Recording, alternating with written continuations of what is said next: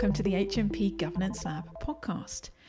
My name is Holly Jarman. I'm a professor of health management and policy at the University of Michigan, and I'm going to be talking to you today about the three E's, which is a framework for trying to understand policy and conduct policy analysis and evaluation. And um, it's a framework I actually created for this class because I was not happy, let's say, with some of the other options out there for policy analysis. And so feel free to use or not this framework. Feel free to debate with it or critique it. Um, it would be actually great to hear some of your comments and questions around this. So, a lot of the time when we look at policies uh, and when we discuss them in the public discourse, we focus on, for example, the cost of a policy. So we look at the cost of healthcare. And a lot of the public debate when we have health reform discussions is around well, how much is this going to cost? What is the bottom line? What will taxpayers be on the hook for uh, in terms of this policy? And so this was one reason why I felt like we needed to have some balance between this focus on cost, which can kind of take over health reform debates sometimes, and some other words or other concepts that actually help us understand more about the effects of the policy and overall, not just its cost, because sometimes, as I contend, you know, good policies cost money.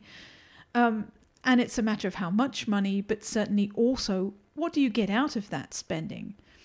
And so I've been trying to think about ways to express this. And I came up with the three E's framework. So the three E's are efficiency, efficacy, and equality. And I think, especially the last one, equality does not get the attention that it deserves in policy analysis. We have officers in the federal government whose job it is to take a look at quote unquote red tape and regulation and policies and review them. Um, and so we and but they do that from the perspective of budget or regulatory burden on businesses, we don't have a prominent office whose job it is to look at health equity, which I think is a big issue. So, the way that uh, our federal government and then also uh, state governments and legislatures look at policy is quite often skewed in this way towards thinking about costs. And sometimes it's thinking about cost effectiveness, but there are some big areas of um, US policy where cost effectiveness is not allowed to be considered by federal law as an integral concept. And so uh, I think it's a little bit easier if we think in terms of these three things and try to use some common sense around the balance between them. So let me talk about each in turn. First of all, efficiency. Please note that this E is not economics. It is not um, just looking at the cost of something, um, but it's actually looking at the cost against what is produced by the policy. What do we actually get from it? And so, in that sense, it's closer to the the concept of some kind of value based um, policy. We have the the the acronym VBID for value based insurance design, which is a little closer to this concept we need to think about what we value as a society in terms of our health policy. What are we actually trying to achieve? What are those goals? And then what is the minimum amount of resources that we have to commit in order to obtain those goals? That's a better way of thinking about health than just thinking about costs. If we look across the world, actually, the cost of healthcare is increasing in, in pretty much every industrialized country. And so we face some of those same trends in the United States. Um, to the to some extent, we do a little better because our population is not aging as rapidly, but there are other factors pushing up our healthcare costs. So we are right to be concerned about costs, but by saying we should be thinking about efficiency, I'm talking about um, more of a engineering style concept where we look at inputs and we look at outputs how efficient is our policy machine in that sense? How much money are we putting in to obtain what outcomes? And I think that's very important because when you're trying to make that argument, you're incorporating then the fact that we do want health as a goal, and there are many policy positions where we think it's fair and right to support people with government money in order to obtain a benefit which is not just necessarily a benefit to that individual, but a benefit to society as well. So, when we provide people with healthcare coverage, you could argue, one of the things we are doing is improving productivity in the workforce overall. And so, while it might be more costly to provide people with healthcare coverage, there are benefits to society that we may value, and we might consider that to be more efficient than, say, not giving people coverage and then having the costs fall on emergency rooms when people show up in the emergency room because they've had no preventative care and they have a condition that's out of control. So that's the first E efficiency. The second E is efficacy. So we very often in American politics get the idea into our head that a policy will work and it doesn't really in practice. So, one of the things we absolutely should be looking at for all health policies is is this an actually an effective answer to the problem that we see? Now, if you think back to previous podcasts, we've talked a lot about how the definition of a problem is quite fluid in public policy.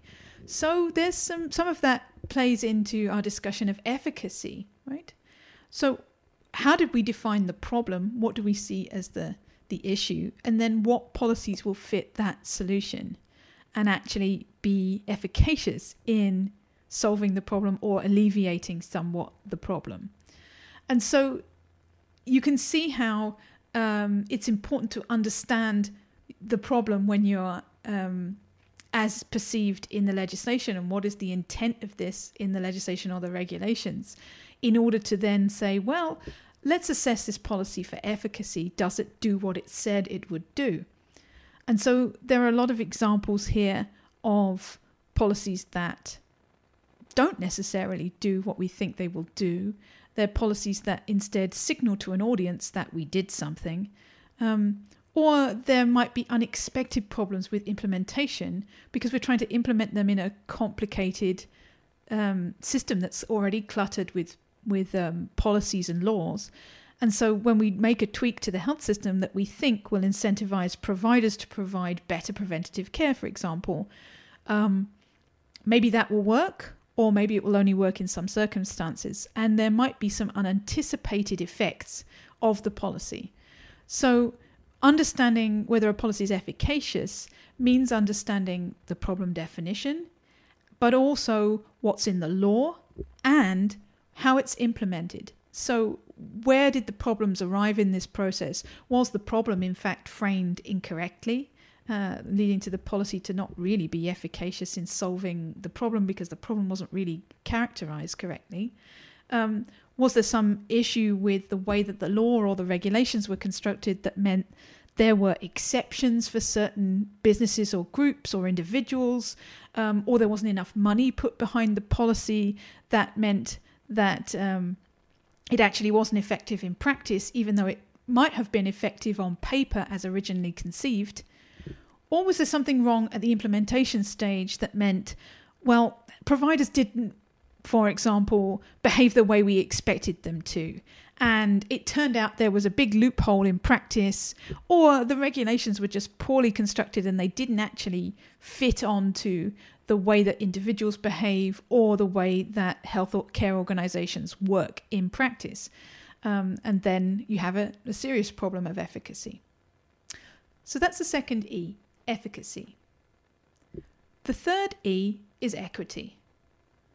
So this is the part where I feel a number of existing frameworks for doing policy evaluation really fall short is they certainly focus on efficacy. So there's a lot of evaluation, in particular retrospective evaluation.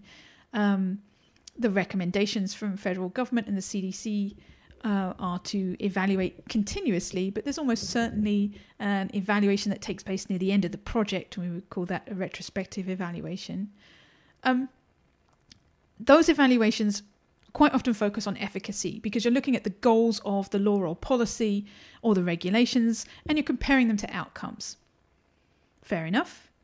And you may well be looking at uh, efficiency because you might be looking at the cost of the program relative to outcomes. But quite often we're not re- th- really thinking so much about equity. And I think that's been a blind spot in American politics for a long time. So when we're thinking about policy analysis, I think equity is important to include here because we need to know not just the effects of the policy overall potentially and the impact on the population, but we need to know how are those impacts distributed. That's really important. So when we look at something like the CARES Act and we say, well, you know, how did that actually play out in practice? What were the differential effects of the CARES Act funding on, for, let's say, families at different levels of income? And we see that families with different levels of income behave differently. People who can afford to do so may well put some of that money away for future expenditures, whereas people who are receiving the money and have bills to pay or are in a more precarious financial situation where they immediately have to spend any money that comes in on food or necessities, they're going to have a different spending pattern. So we want to think about the differential effects of a policy in every context of equity, not just the economic context that I've just mentioned. So, does this policy discriminate against some groups rather than others?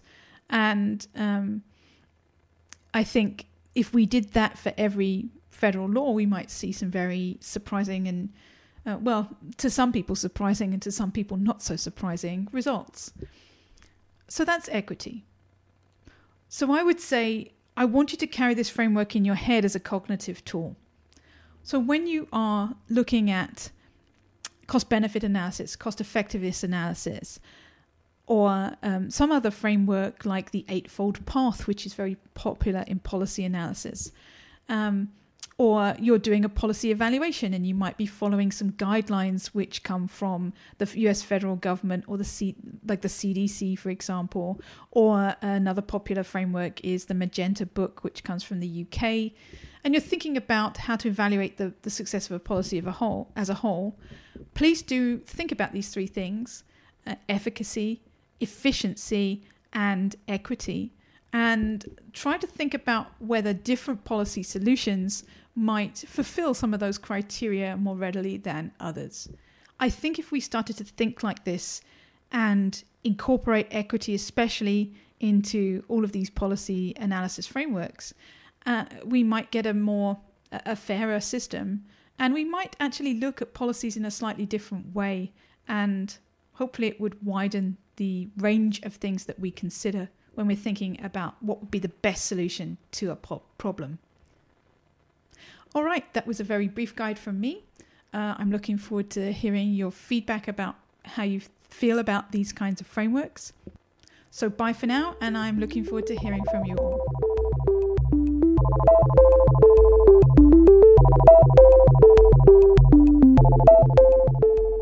This has been a podcast from the HMP Governance Lab.